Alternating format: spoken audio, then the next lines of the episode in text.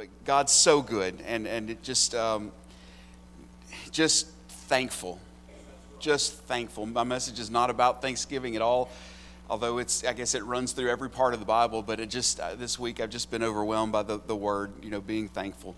Um, everybody, let's just I want y'all to say this word with me, Epaphroditus.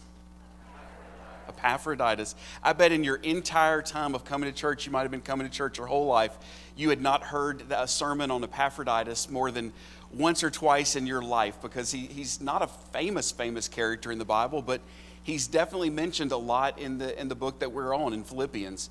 And so, um, so you're going to hear his name a lot this morning. And really, sometimes I come up here and it's, it's more of a sermon, and sometimes it's more of a lesson. And today's definitely more of a lesson. We're going to be looking at basically, Paul, well, we've, we've kind of been looking at Paul, so we're going to continue, I guess, to look at Paul. But really, we're going to look at Timothy and Epaphroditus. They are Paul's friends, they're his co laborers, he calls them. And so we're going to kind of look at some characteristics in them that Paul found praiseworthy. And, um, and we're going to and, and, and also look at how those things can be worked into our own lives. Uh, so today is really a, it's a it's a it's a lesson, and it's really um, like I said, I, I don't remember too many sermons on Epaphroditus as I was growing up, but, but he's, he runs all through this part of the of Philippians.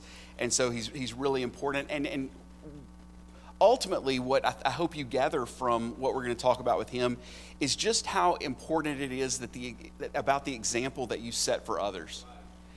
The example you follow is important, but also the example that you set for others. How important is the true life that you live? How important is that? Not, not, the, not the part that we, not the billboard that we put out there on the highway for everybody to see, not the social media version of us, you know, the, the, the, the saccharine sweet, uh, you know, like a, a Christmas card, you know, not that, but the true life that we lead. Our society tends to place a lot of value on how, um, on, on what we know like um, we look, we love experts. You know, look at and they've messed us up, right? But we we love to. I mean, Congress will pass a law based on the testimony of experts who have no clue how to work something, but they're they're experts in their field, and we basically put a lot of emphasis on what you know as opposed to what you know how to do. That's kind of the the, the place that we are, and. Um, and in that, in that regard, our society is a lot like the ancient Greek society the Greeks were very, very, they were very, um, I guess they were dedicated to the concept of it's the amount of knowledge you have that's important.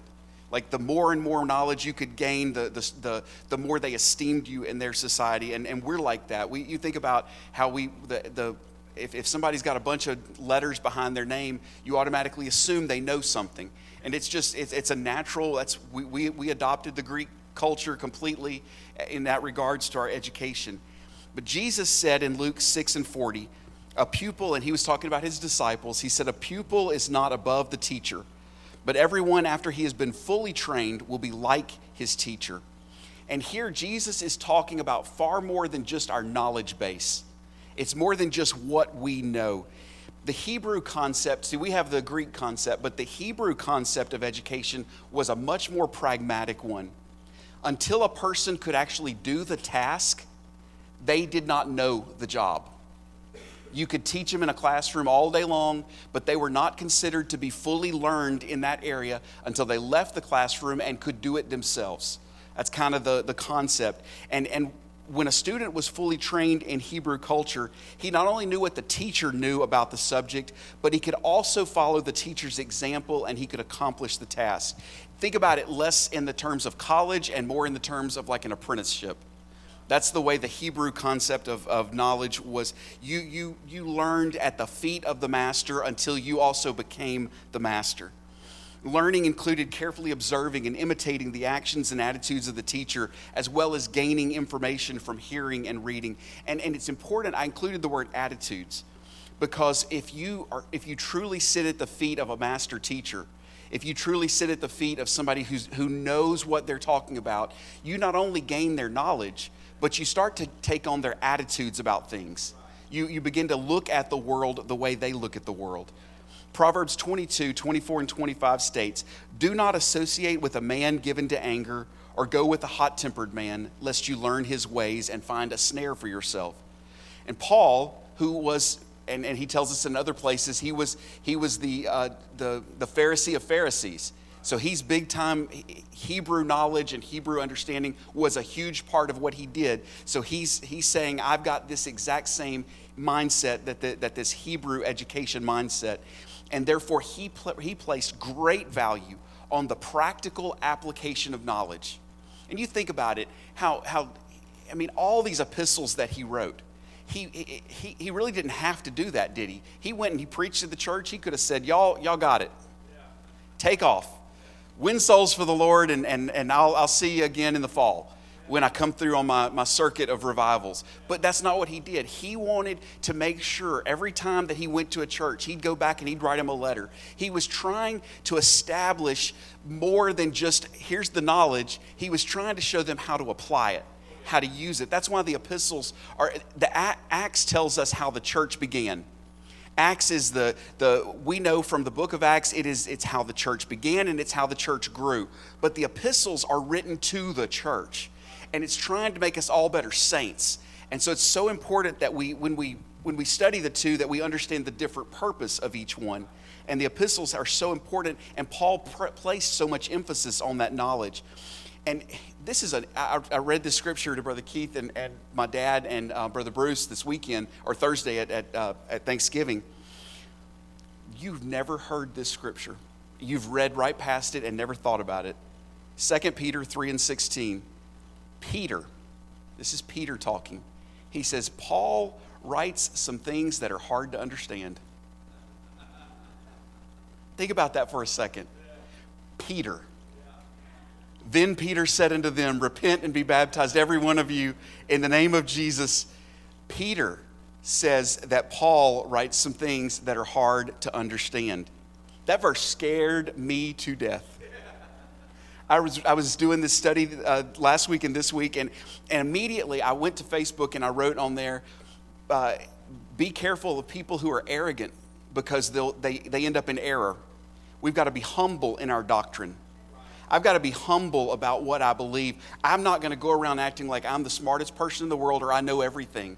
I want to be humble in my doctrine because if Peter thinks that some of the stuff that Paul was saying is sometimes hard to understand, I am not going to presume to say I know everything.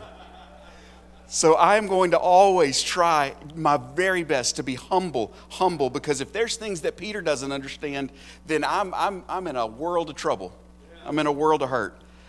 But the reason Peter says that and, and if you keep if you read the scripture, what, what the point that Peter was making is that a lot of people, Paul wrote so much and he wrote so deeply that a lot of people love to pick one verse that Paul wrote and build a doctrine upon it. That's really what Peter was trying, the point Peter was trying to make. And, and, and people would build false doctrines and heresies based on one little sentence or one scripture that Paul said when it was being completely taken out of context. But Paul liked to include practical application to everything that he was trying. He would he preached the doctrine, but he was also trying to make it practical for all of us. And, and he was also very practical in all of his ministry training. And even a superficial review of the New Testament finds that Paul was always talking about all this stuff with the people he went out to minister because that's part of the training process. He wanted, to tra- he wanted not just to convert people, but he wanted to train them and make them disciples. And today we're going to meet two of Paul's disciples in Philippians 2. And it's Timothy and Epaphroditus. We've all heard of Timothy many times. I've, I've heard many sermons. In fact, there's a couple of books in the Bible named after him that he wrote. Epaphroditus never wrote a book of the Bible. He, he's mentioned only a couple of times, I think, in Corinthians and in Philippians. And, and, but he's very important in this particular chapter. And, and we're going to look at their lives, and by looking at their lives, we can gain some very practical understanding of how we're to live. We're going to take that, you know, we're all converted in this room. I'm making a giant assumption. You all woke up at 10 o'clock on a, on a beautiful Sunday morning, again, right after Thanksgiving, and you were not able to wear your stretchy pants, and you still came to church. So I'm, I'm making a giant assumption that everyone in this room is either converted or you're, you're leaning that way. You know, you may, you may not be fully converted, but you're, you're, you know, you're, you're, you're attracted to the message, right? And so what we're going to do is we're going to take it from conversion to the practical application of how to be a disciple. And by looking at their lives, we're going to get some understanding of this. Sometimes we, and what's really helpful about this is sometimes we can put Paul and Jesus, I guess I should say it in reverse, we can put Jesus and Paul up on such a high pedestal that we almost think that the things that Paul is telling us and that Jesus tells us are, man, they sound great, but they're kind of pie in the sky. Like Jesus was, he's the Son of God, and Paul was an apostle. It's easy for them to preach these things, but maybe it's a little bit more difficult for us. And so we follow, we put them in such high esteem that we don't follow their example. They're too high up there for us to follow. And there's a tendency sometimes to dismiss their examples as being impossible. Yet the way Paul puts it in 1 Corinthians 10 and 32 is just the perfect answer to all those questions about, well, he's too perfect, he's too good. He answers that exact objection you may have or that I may have. He says, Be imitators of me, just as I am an imitator of Christ. So he's imitating Christ, and he said, Now y'all imitate me as I try to imitate Christ. I, I can't, if I imitate someone, I'm not going to be the exact, I'm not the exact person, am I? I could have the greatest impersonation or, or, or impression, do an impression of someone, and I'm still not that person. But I'm imitating them, I'm trying to be like them. And that's exactly what Paul is saying here. And in Philippians 2, we find two very ordinary men, just, just ordinary, just ordinary men from that, that time period that were doing just that. They were trying to imitate Paul, and it demonstrated itself in their character. And we can do this as well. We talked a little bit about the joy that Paul felt about the Philippians last week. He said that, in, he, I'm going to read the scriptures in 17 and 18 again. But even if I'm being poured out as a drink offering upon the sacrifice and service of your faith, I rejoice and share my joy with you all. And you too, I urge you, rejoice in the same way and share your joy with me. Paul knows he's being poured out as a sacrifice. He could die in, in jail in Rome, and he knows that that's a possibility, but he feels joy because he knows he's giving to the kingdom. And we can look at those examples of, of Paul holding up his joy. We, we've seen it so far. I'm not going to go back into it. But I want to look at Timothy first. Timothy was a very young man when uh, he was probably in his mid to late teens. He could have been as young as 16 or 17. Think about that for just a second. When he started traveling with Paul, and he's now been with Paul for more than 15 years. We know that that much time has passed by. And Epaphroditus had been with Paul in Rome uh, for only a relatively short time, probably a, a, about a year. We don't know exactly, but probably about a year. But he would have known Paul from longer than that year. He would have known Paul from his previous trips to Philippi. And both of these men had been greatly affected by Paul's example. And as I pointed out last week, the source of Paul's joy was seeing the gospel in operation in their lives. He, God was, he was watching God work in their lives. And, and remember, Paul considered himself to be that libation offering that was being poured out as a sacrifice to the faith. And he even rejoiced in that. Paul wanted to be used by God. That's what he wanted more than anything. And even being completely used up provided joy to Paul because he understood it was about God's purpose. If we ever get to that place, where we are completely comfortable and completely okay with being absolutely used up in the service of the kingdom, watch out, devil. Watch out, Satan, because that's the place where, where we become absolutely the most useful for God, and that's where Paul was. Remember that Paul was writing to the Philippians in order to let them know what God was doing. Even though he was imprisoned, even though bad things were happen, happening and people were trying to cause him distress, he still felt joy. Joy that was not dependent upon circumstances, but it was dependent upon what God was doing in the church. So that Brother Bruce can take joy in knowing what's going on. Like you could be in, in Gatlinburg for 14 days or 10 days, however many days y'all were there. And he can take joy knowing that, man, the services were great. People were getting baptized. It just, all the great things were happening, even though he was gone. And Paul's kind of in the same boat here. And even though Paul's circumstances were difficult, we know that, he could see God was working. God was using Paul's imprisonment to take the gospel even to Caesar's household. Even the, even the soldiers in Caesar's household were being converted. And that's just powerful and awesome to imagine. Paul's imprisoned and the gospel's still spreading. And other believers were encouraged. People were becoming bold. All those things, all those wonderful things were happening. And even those that were trying to cause Paul distress, were, they were proclaiming the gospel still. Even though their motive was wrong, the gospel was being proclaimed. God was being glorified in all of it. Christ was being preached. What, what more could Paul ask for? Paul also had a desire for others to rejoice. He wants us all to rejoice together. Like we can share in the joy. Remember, we talked about that a lot last week, and it's so important. In verse 18, he expressed his desire for Philippians to rejoice with him over what God was doing and also let them know what was happening in their lives. One of the reasons that, um, that praise and testimony uh, services are so encouraging is because as you listen to what God is doing in other people's lives, it encourages you as well. You become like what would happen Tuesday night here. Many of you shared testimonies of what God is doing, and, and it, it encourages you because you hear what God's doing. And even if you are low in your faith, you become encouraged by someone else's faith. And so we see that it's kind of what we're going to do today with, with the stories of Timothy and Epaphroditus. We're going to hear their testimonies. So we know, I'm going to start with Timothy first because we know him the best. And, and, and just the word that springs to mind with Timothy is faithful. That's the word that just springs to mind. He's always faithful. Paul just describes him as faithful all the time. And starting in verse 19, Paul expresses he, he has plans and, and he has desires and, and he wants to see certain things happen, but, but again, it's all going to be God's will. Paul explains that he plans to send Timothy to them in the future. He says, But I hope in the Lord Jesus to send Timothy to you shortly, so that I may also be encouraged when I, hear, when I hear of your condition. So, why did Paul want to send Timothy to them?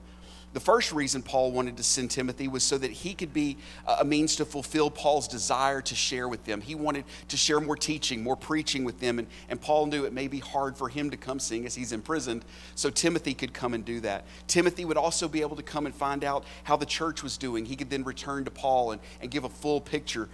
And you can immediately, I guess, the, the, the cynical amongst us, we could think, well, shoot, he, he must not trust them well, why is he sending a spy to come check on him? But that was not something they needed to fear. Timothy wasn't coming to spy, he wasn't coming to report on their sins and, and, and all the bad things that were going on. They didn't have phones, they didn't have Zoom. They didn't have email, they didn't have Facebook, they had none of that kind of stuff. It was only by sending a physical human being that Paul could get a full picture of how things were going at Philippi. He could hear all these letters that took six weeks to get to him, and, and he could respond with a letter that took another six weeks to get back. By that time, four months have passed. And all, how, what's really going on? How, do I, what do I know about what's going on? But if he sent his man, if he sent Timothy, he could find out what was going on. And Paul anticipated that when he would hear back, it was actually going to be a source of joy because he trusted the church at Philippi. So that's even a good thing. He wanted them to share their joy. And so this was not something that just came as a whim to fulfill his curiosity. His hope in the Lord was to send Timothy. And he says that in this verse. He was doing this according to God's will. And he explains that in verses 23 through 24. Paul couldn't come himself. We know that. And he writes in, in 23 and 24, Therefore I hope to send him immediately as soon as I see how things go with me. And I trust the Lord also that I will be coming eventually. He says shortly, but that's what he means. Eventually I'm going to come too. Paul's hope was to send Timothy, but first he needed to see how things would go with himself. He's imprisoned. The verses indicate that Paul was expecting to be able to have his case presented before Caesar in the very near future, and he anticipated that after his case was presented, he would, he would either be free to come and preach to him, but he also knew he could be killed, and he mentions that back in chapter 1. Caesar, and it would probably at this time was Nero. We don't know for sure exactly what year this was written, but, but based on, on the timelines and the, the, the, historical evidence, it was probably Nero. There was no guessing what he might do. He was known to be very capricious and arbitrary. Um, he could dismiss Paul's case outright. He could continue it and say, Paul, just stay in jail a little bit longer, or he could say, off with his head. I mean, that, those, Nero could do anything he wanted, Caesar could do anything he wanted. And Paul makes no allusion to Rome or the Roman emperor, the Roman government. He doesn't refer to that at all. He specifically points out that it is his hope in the Lord to send Timothy. He doesn't say, Good Caesar willing. He's basically saying, Good Lord willing, I'm sending Timothy.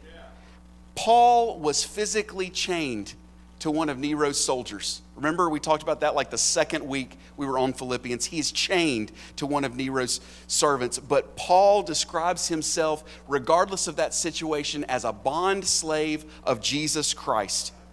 What a great example he is setting for all of us to place our faith in Jesus Christ because sometimes we put our plans on hold while we're waiting on somebody else to make a decision.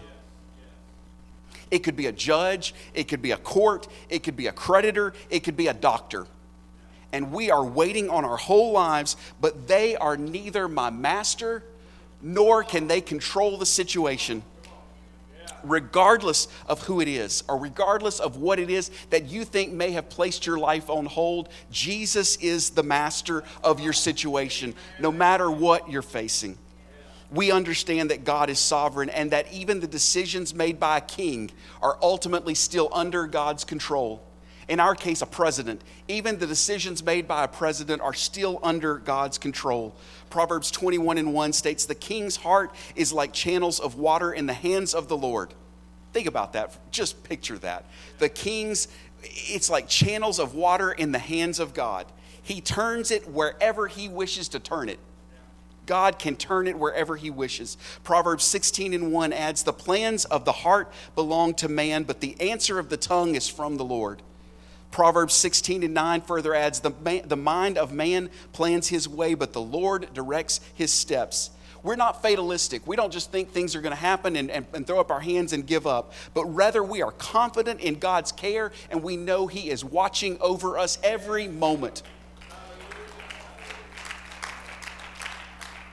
We can face the future with an assurance that God is at work in us, both to do His will and His good pleasure. We will be used for God's glory as we seek out His will and as we follow it. Then He will do His good will. He will do His good pleasure, and we will see Him glorified. This is what allowed Paul to rejoice in his circumstances, and we've gone over this before. I'm just emphasizing it again. This is what allowed Paul to rejoice. So if you want to have joy, you do what I'm talking about right here because that's what Paul found was the answer and the way to get joy. It was the Lord's will he was seeking, not Caesar's. That should be true of us as well.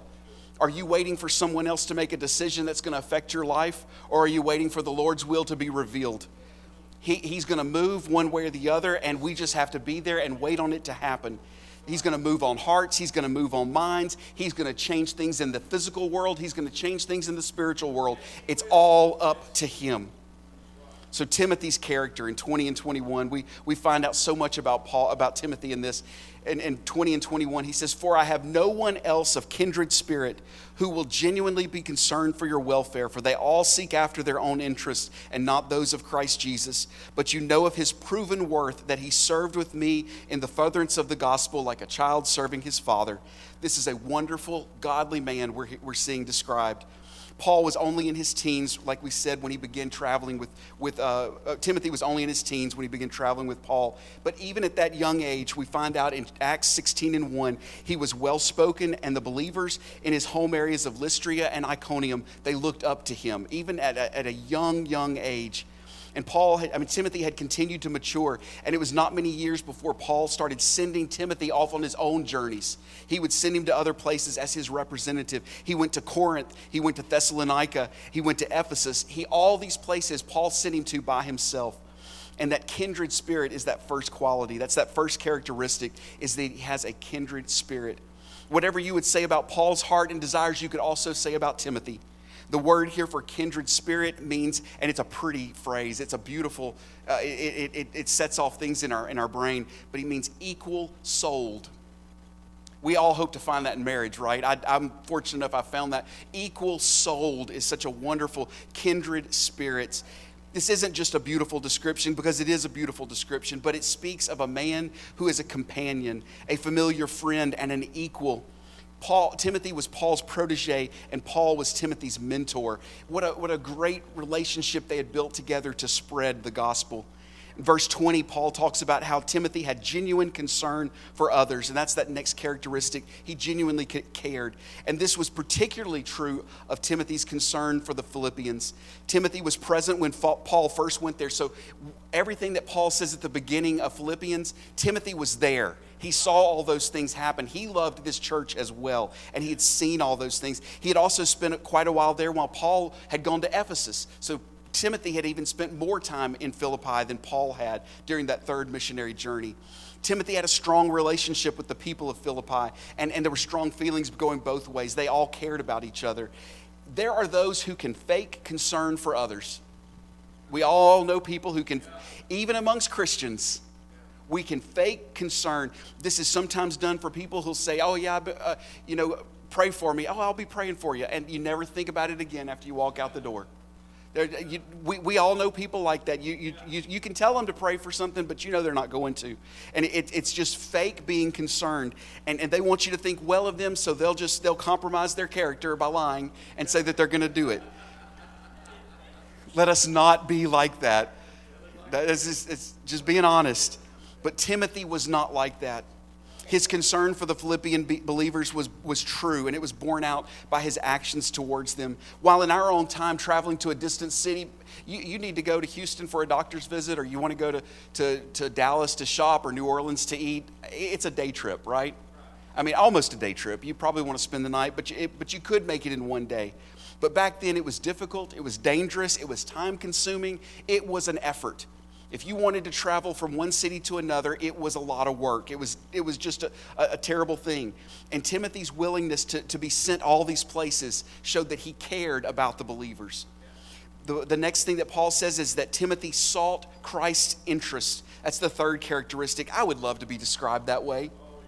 Think about I, he, he, he seeks out Christ's interests. That's a great way. That, that means like if, if, if if I, if I needed somebody to take care of my affairs because I was going to go be a missionary somewhere for a year and I needed someone to watch over my house and watch over my, make sure my electricity bill was paid, that's the person I would trust to do all that stuff. And that's exactly what Paul is basically saying about Timothy. He's gonna, he would do that for Christ. He would look out for Jesus' interest. Paul does this by contrasting him to all the others who would seek their own interest and not those of Jesus. Timothy was the opposite of those men because he was single minded serving Jesus Christ. No wonder Paul describes him as a kindred spirit. Paul's comments here are also very revealing about the sad state of the church at Rome right then. Uh, Paul is rejoicing that the gospel is preached there and there's some good occurring, but there were a lot of people who were doing it out of selfish ambition and it was taking its toll on the church in Rome. There were also those who would not preach out of goodwill and love, and they were just not available for Paul to send. Paul states that Timothy, out of all the church in Rome, Timothy was the only one that Paul could send. That's kind of that's a damning statement to make about the church in Rome, an indictment of the church in Rome. There was he was the only one that he could send, and maybe some of them had legitimate excuses. Um, Paul actually says that be, a, a married man in 1 Corinthians 7:33 has an excuse not to go. Maybe some of those had legitimate excuses, but there was no one else out of all that that could be sent. And Paul's statement clearly reveals that the real problem, there should have been people available, but they were seeking after their own interests instead. And we know those that serve the Lord with selfish motives, they quickly limit how much the Lord can use them. If someone is serving, even if they're serving in church and they're doing it from selfish motives, they're going to be limited on the amount of things and the, the way that the Lord can use them. And it must have been frustrating for Paul to be surrounded by so many immature believers I, am just, that's what they were. They were immature believers, that Timothy was the only one he could trust. No wonder he did not want to go, uh, to, uh, did not want him to go until it was the right time because he probably didn't want to be left alone with all the immature believers. But in the midst of all this, and this is just, we see this over and over again with Paul, in the midst of all this, he found reason to rejoice. Even in the midst of that. Why? Because Paul's interest was on serving Jesus Christ and not his own conference. It had been great if the church in Rome was just perfectly organized. You know, we, man, I don't even have to show up until I got to preach. I got somebody who can run the whole thing. They just, everything's going great. I, I, I can prepare in the back and, and walk out and preach. And that, that had been awesome for Paul because we know he's writing letters, he's busy, busy. But that's apparently not, Paul was probably the one had he not been in prison, Paul would apparently, the way he's describing, Paul would have been the one cleaning the toilets, Paul would have been the one vacuuming the carpet, and Paul would have been the one singing, and Paul would have been the one preaching. Because that's basically what he's describing. And, and, and a lot of churches have that lack of maturity. And, and, and, and we have a great church here, and I'm, not, and I'm not calling us an immature church, but we're not perfect either.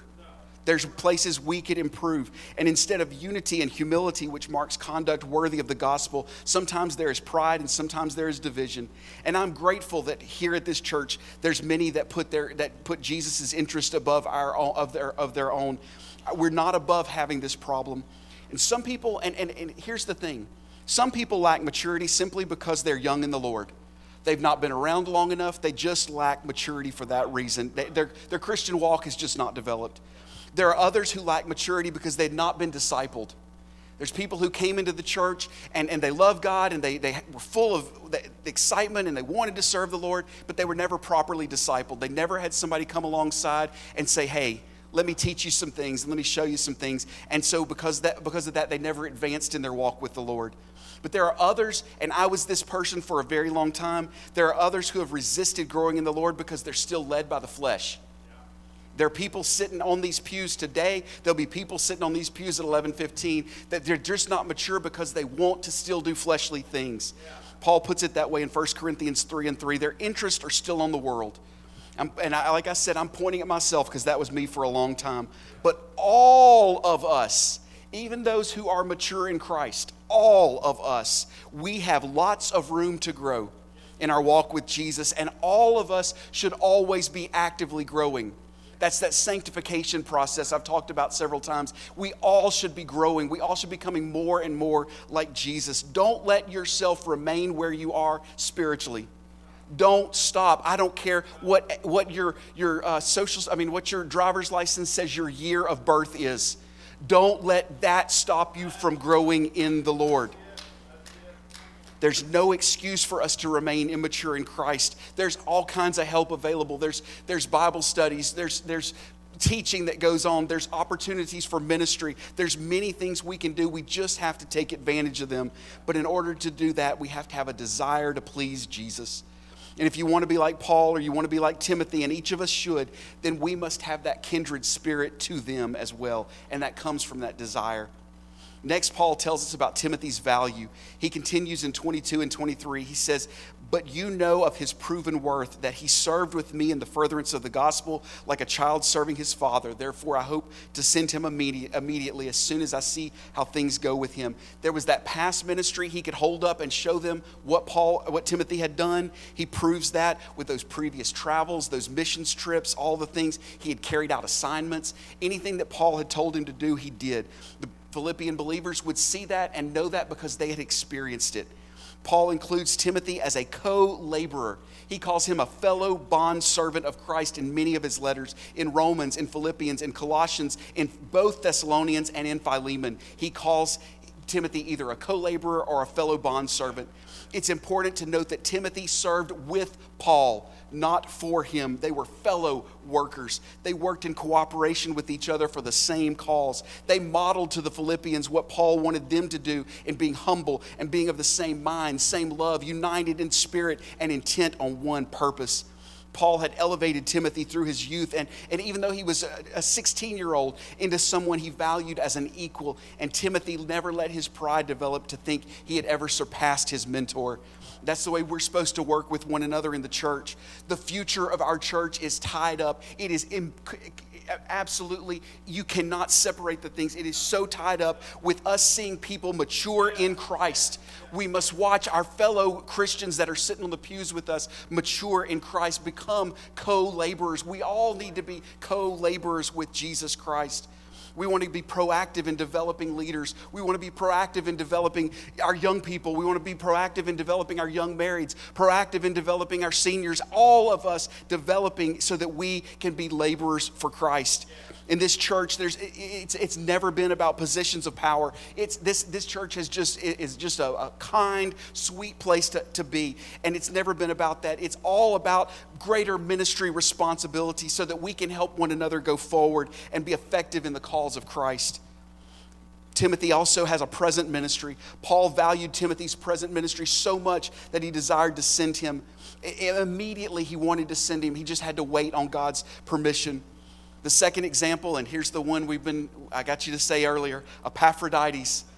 In verse 25 and 28, Paul speaks about the character of Epaphroditus in explaining why he was being sent back to Philippi. He says, But I thought it necessary to send to you Epaphroditus, my brother and fellow worker and fellow soldier, who is also your messenger and minister to my need, because he was longing for you and was distressed because you had heard that he was sick. For indeed he was sick to the point of death, but God had mercy on him, and not only on him, but also on me, lest I should have sorrow upon sorrow. Therefore I have sent him all the more eagerly, in order that when you see him again, you may rejoice and be less concerned. There's a lot to unpack in that, and I'm going to do it as fast as I can. Paul begins explaining why he was sending him back in the first place. He, he wasn't sending him back because he wasn't a good worker. Oh, they sent him to me. He's not working out. I'm sending him back. That's not at all what he was. He wanted them to recognize what a wonderful and a valuable man Epaphroditus was.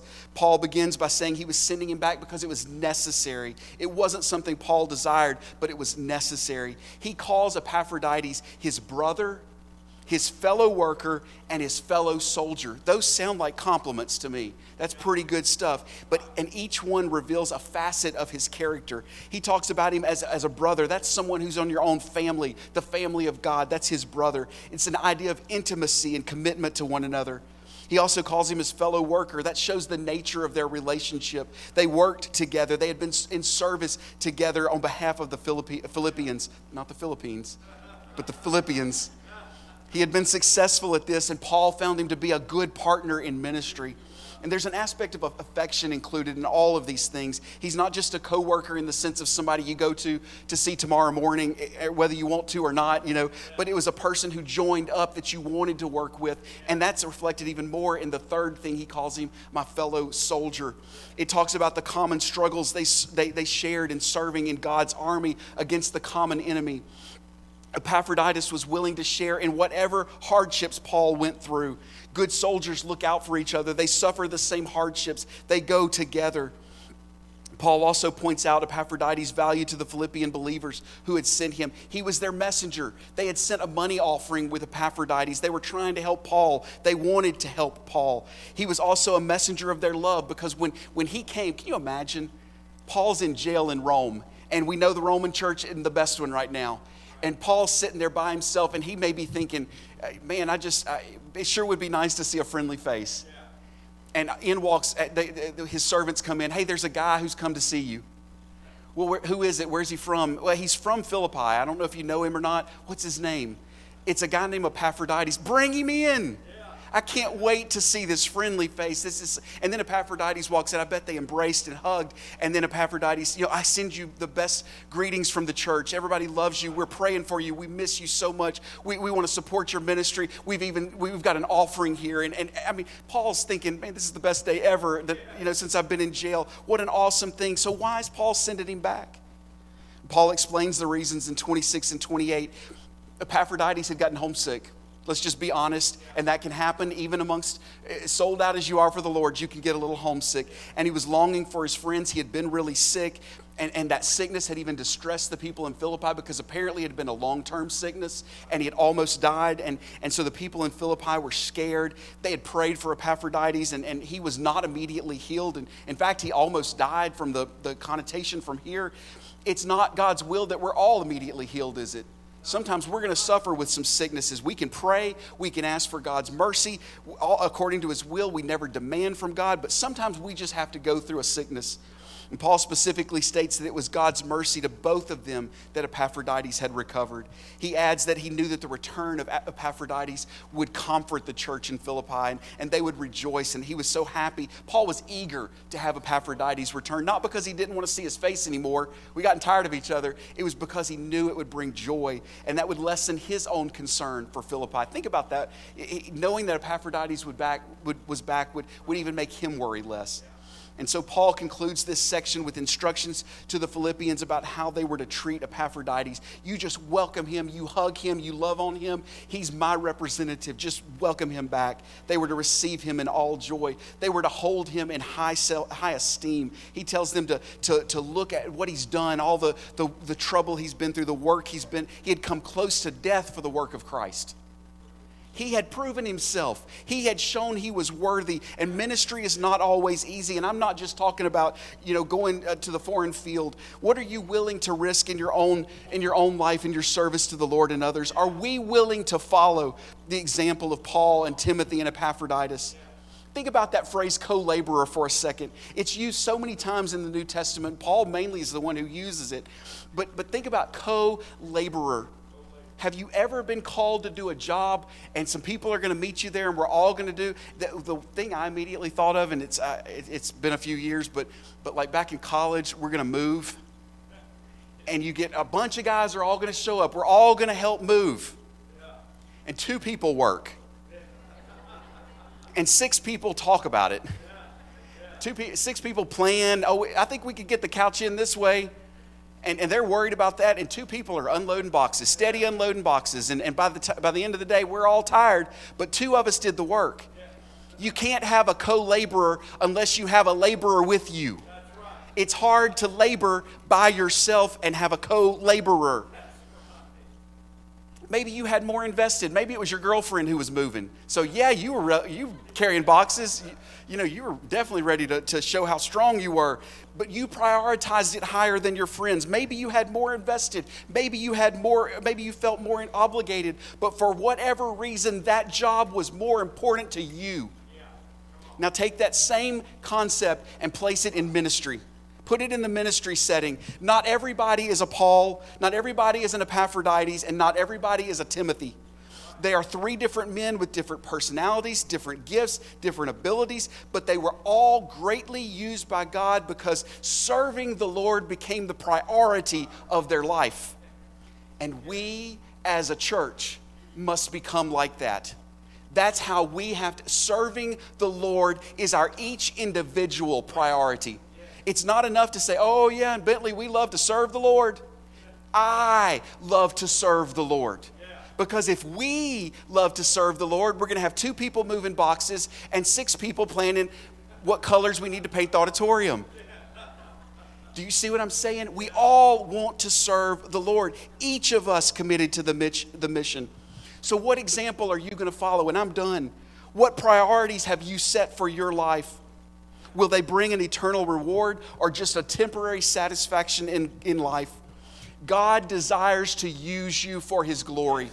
That is his greatest desire is all of us from the youngest in this room and she's sitting on the back row, the youngest to the oldest, all of us to be used for his glory.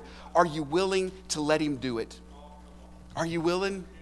Are you willing to just let? We, saw three Paul, Timothy, and Epaphroditus, and we heard stories of their lives, and we've heard all this great stuff about them.